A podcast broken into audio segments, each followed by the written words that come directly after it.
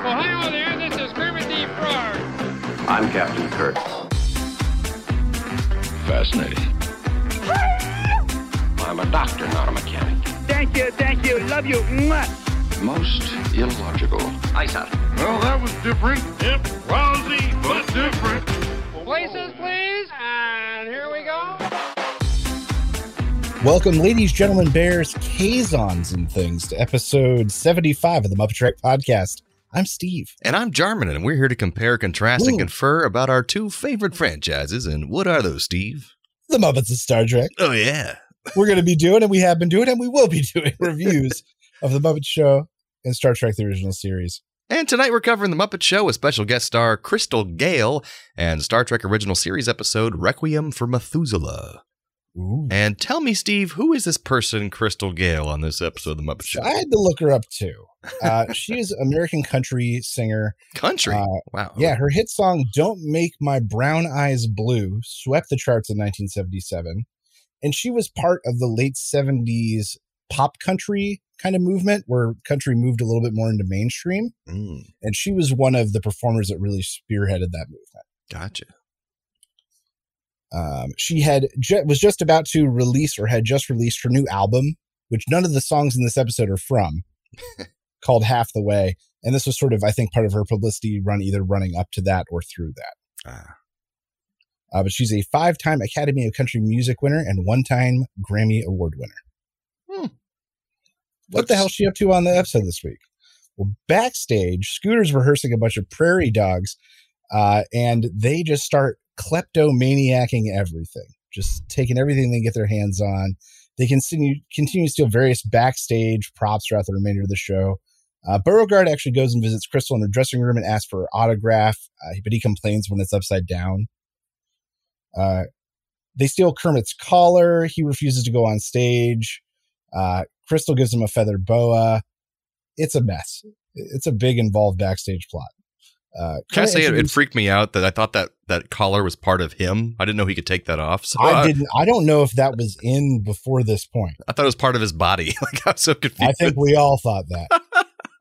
uh, on stage this week, Kermit introduces a South German Oompa band performing Swanee with penguins, a walrus raider, dogs, and pigs. Kermit introduces Crystal Gayle. She strolls in the country. She performs River Road while walking in front of a moving backdrop, joined by dancing dogs, some homeless people, and other travelers. Up next, we get Pigs in Space. Dr. Strangepork says they've been invaded. It's Darth Nader. But who's behind the mask? Well, it's Gonzo because he's got a big nose. that was That's the whole revealed so well. They turn it to the side, and there it is. Uh, and then the chickens are stormtroopers.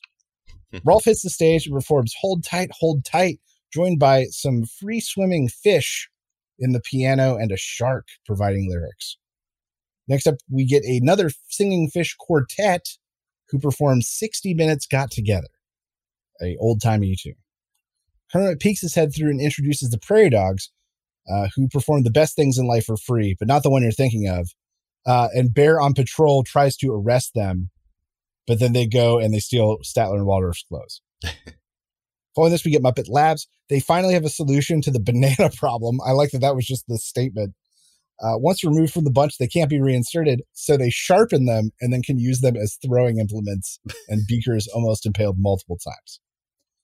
Uh, Scooter introduces Crystal Gayle for her final number. She performs "We Must Believe in Magic" uh, on a ghost ship, joined by ghostly floating Muppet figures. It was kind of creepy. yeah, it was.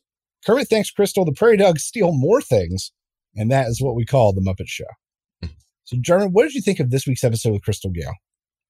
Um, it was um, you know, mediocre. Um, Chris, the problem was because I think Crystal Gayle was just kind of just blah. Um, she seemed very fine. She was a, very beautiful, um, and very good singer, but just I think she she wasn't a very good actress. That was kind of the the where it all fell apart. She wasn't really good with the Muppets. wasn't good in the sketches because it just all seemed very wooden and very like she was nervous. Um, and but her she sang very well. The, her both of her numbers were pretty cute, and the the ghost ship thing was pretty creepy. Um, her songs were kind of repetitive, and but the Muppets were cool in those scenes. And but overall, though, I liked the Muppet uh, Swine Trek uh, was pretty cool, having a Darth Vader reference, which was kind of neat, just out of nowhere.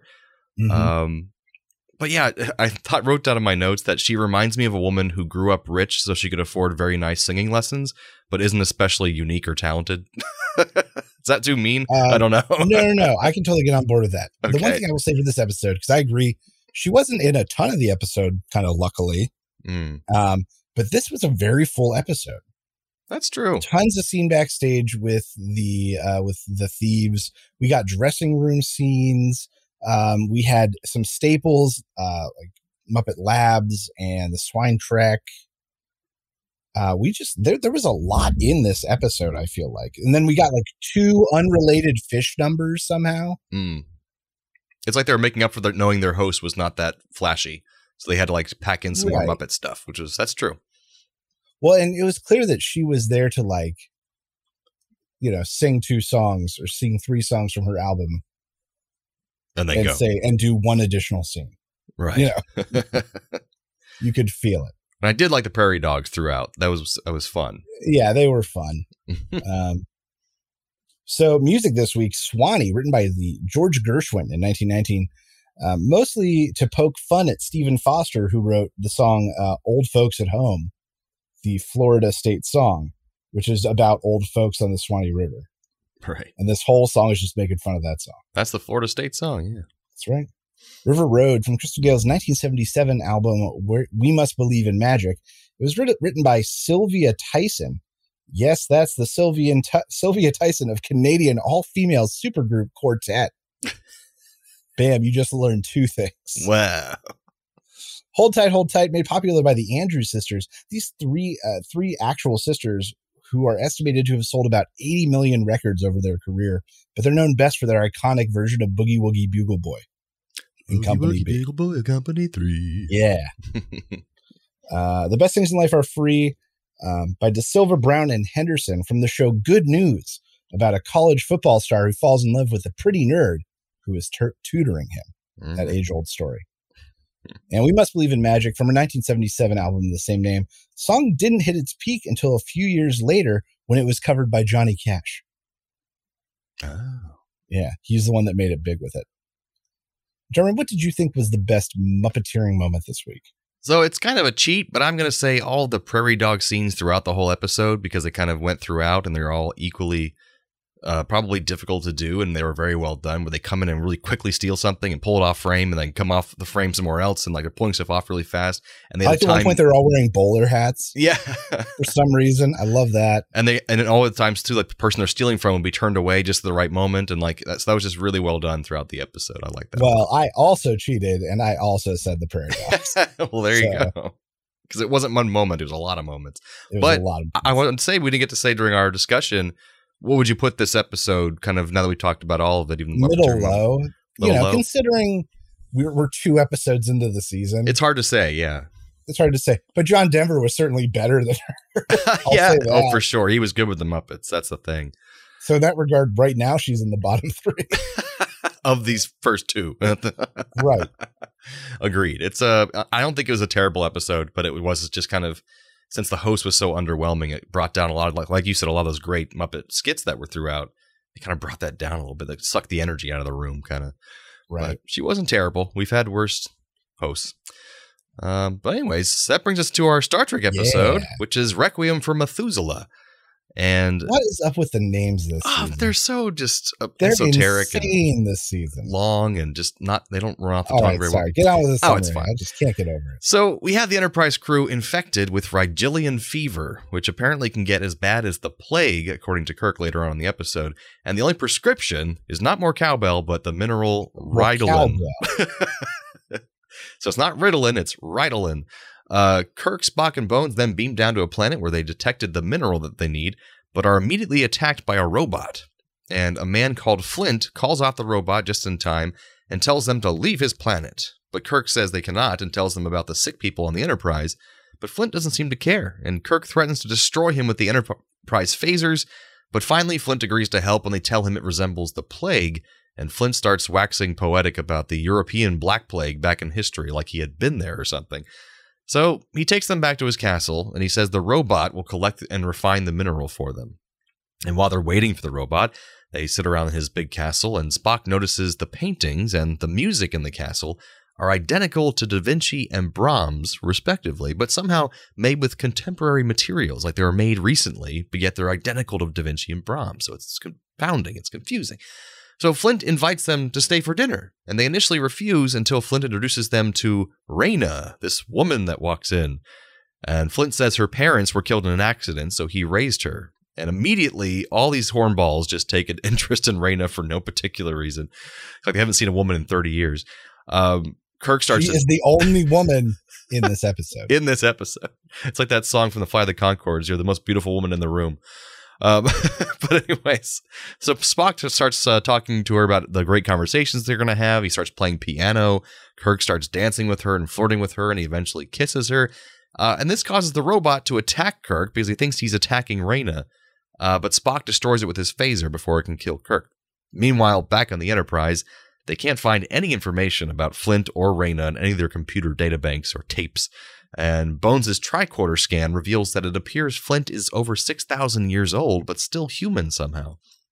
So the ryetalyn is finished being processed, so Rayna comes to say goodbye to Kirk.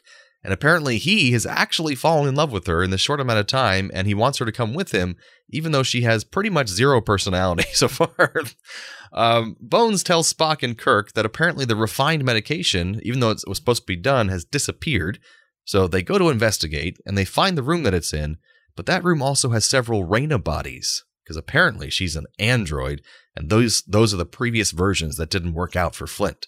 But Flint comes in just then as he has been monitoring them the whole time through a view screen, and he tells them that he was actually born in 3834 BC he figured out in a battle that he cannot die, and then he just became Da Vinci, Brahms, and other people throughout history, including Methuselah.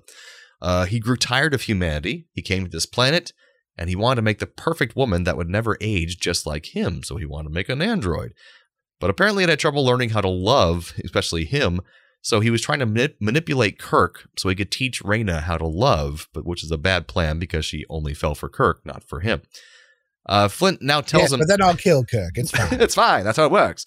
Uh, Flint now tells them that they can't leave since they now know his secret, and he miniaturizes the Enterprise and puts it in his laboratory, freezing the crew in stasis, which is a pretty cool trick. Uh, but Rayna comes in just then, and he figures out that if he doesn't let Kirk and his crew go, she will hate him forever. And she's also now found out that she's an android.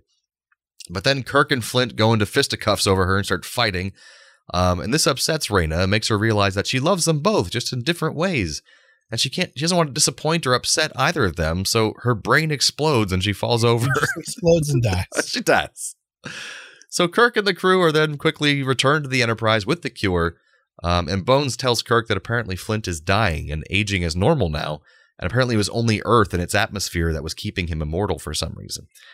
Kirk is overwrought for some reason on losing Rayna and he just falls asleep in exhaustion. Um, and Bones is saying, "Oh, it's so sad that he's going to be so sad now because he, I wish he could just forget her." So Bones leaves, and then Spock goes over while he's sleeping and wipes his mind of the memories of Rayna to ease his mind because Spock is in love with Kirk, and we all know this. Um, but yeah, so that's Requiem for Methuselah. Steve, what did you think of the episode? All right, some things I liked. Uh, I liked the disease on board kickoff, but it w- it started that way because I feel like a half dozen times so far in the show we've seen go down to planet, bring something back with them. People get sick and die. Find a way to fight thing.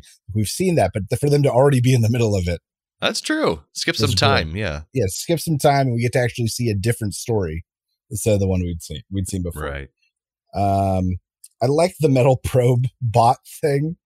I just it looks like some prop guy was like, all right, you got seven dollars. Go to the go to the Goodwill. It was actually from a previous robot they've had in the show Oh, before. it looked like it looked like two pasta strainers and like a dollar worth of pipe and five blinking lights they ripped out of something else. oh, and grab that antenna off the TV over there. Hey, I'm using Yeah, that antenna. yeah. Not a grab it. Just get it. um, so I thought that was that was I like that that prop. nice. I like that it was a good mystery in that it it was a genuine surprise when it when he turned out to be immortal. Hmm. You know, we had all these clues, but none of them made sense to me. Like Right. none of them led me to believe like, ah, he's the immortal, he's Da Vinci, of course. Nothing led me to that until he said it, and I was like, oh, all right. All right, I see where you're going with this. uh, some things I struggled with a little bit. How many robots can Kirk possibly teach how to love?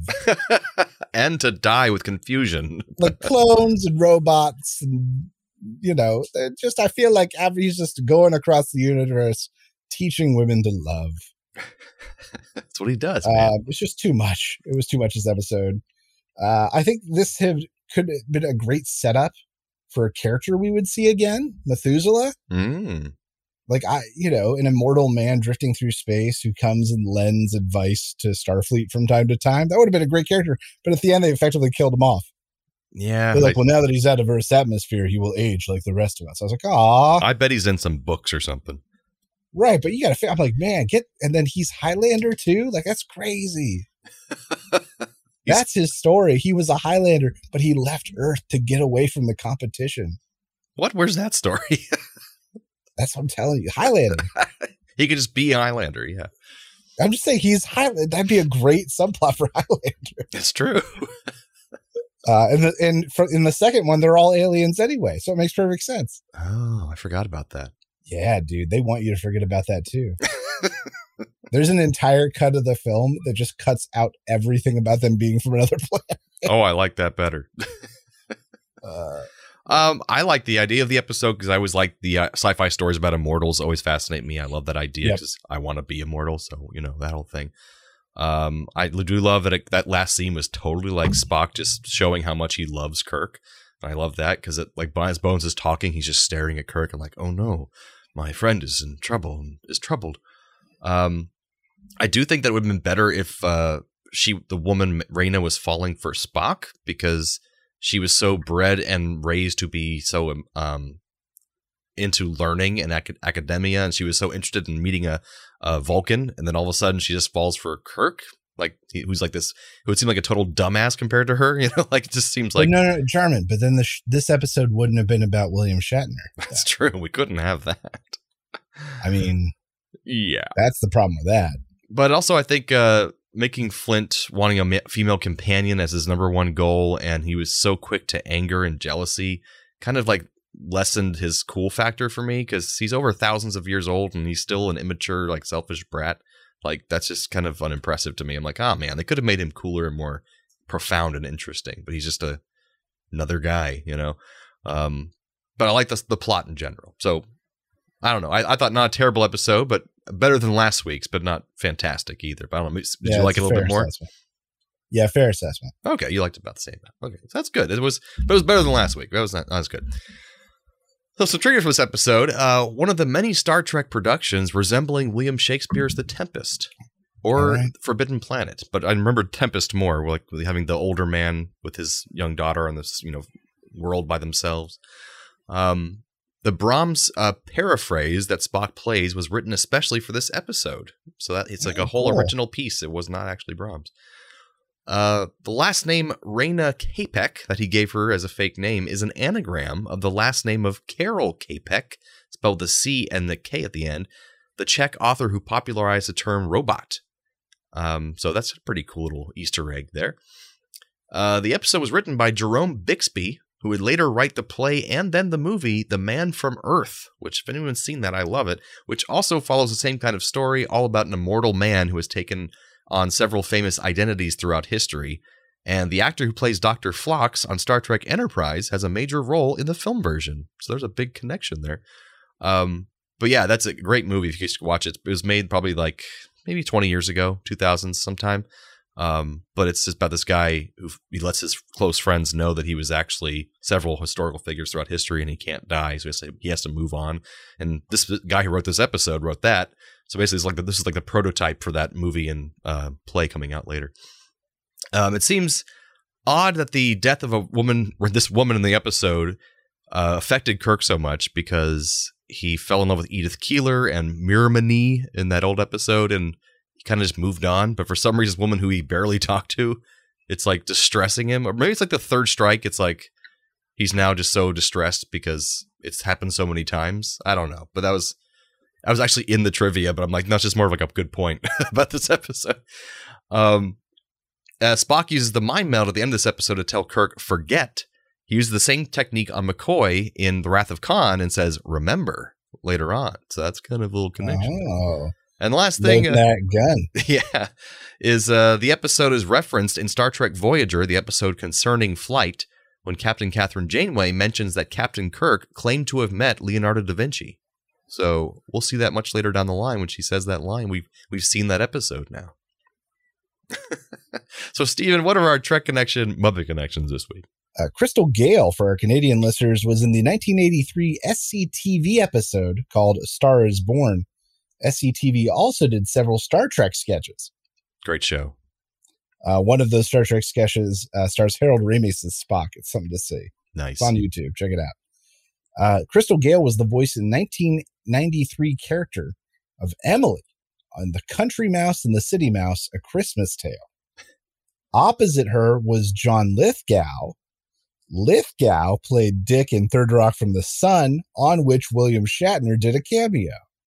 Very nice. This week was very difficult. that was a pretty good connection. but I mean, these are basically the same episode. Yeah, thank God I just watched one of them twice. Yeah, why would we do that? But because just like uh, it turns out that Rayner is an android all along, and it turns out Crystal Gayle acts as well as an android as well. ah. Both feature an infestation, the backstage by thieving prairie dogs, and the Enterprise by the Rigelian flu. oh, very Rigelian nice. flu? Right, Rig- Rigellan, Rigelian, Rigelian flu. Fru- sure. so fru. Rayner the android was confused as to whether to stay home with Flint or to run away with Kirk, just as Crystal Gayle in the River Road song was conflicted on whether to run away or return home. Both feature science. Science. Uh, Bones processing the medicine in a lab, and Dr. Bunsen Honeydew finally solving the banana problem. They finally solved it. Finally solved it. Oh god, what's that noise? Transporter malfunction. Transporter malfunction. Always surprising. Takes me by surprise. So here's part of the show where we transport one character from one episode to the other and vice versa. So what you got for us, Steve? Correct Muppets this week. I'm going to bring over four of those space probes and replace the singing fish quartet. With the space probes. Just singing anything. It could be anything. I just want to see four of those things make beeping and whirring noises. Very nice. Star Trek to Muppets, I'm going to transport Flint slash Methuselah over in place of Statler or Waldorf. And when his clothes are taken away by the prairie dogs, he finds a way to miniaturize and freeze them all in time. So they're they're taken care of. The infestation is frozen, miniaturized. Uh, I've got the prairie dogs coming over to then replace the metal probe, and they're all just doing Methuselah's bidding. I They'll like it. go and process the drugs. Don't worry, it come to dinner. And they're wearing little bowler hats. Yeah, they're all wearing bowler hats, and they serve dinner. I like it. Uh, Muppets of Star Trek. Honestly, you could switch over Crystal Gayle with the android and no one would notice. So that's what I'm going to do. True, it was pretty flat. Okay. And that brings us to the end of episode 75 of the Muppet Trek podcast. Join us next time for the Muppet Show with special guests Shields and Yarnell. Whoever the hell they are, and original Whoever series they are. episode, The Way to Eden. So, from the lovers, the dreamers, and us. Live long and prosper, everyone. Thanks for listening to the Muppet Trek Podcast. Be sure to follow us on social media on Facebook and Twitter. Subscribe to us on Apple Podcasts, YouTube, Spotify, or your favorite podcast platform. This podcast has been brought to you by A Play on Nerds.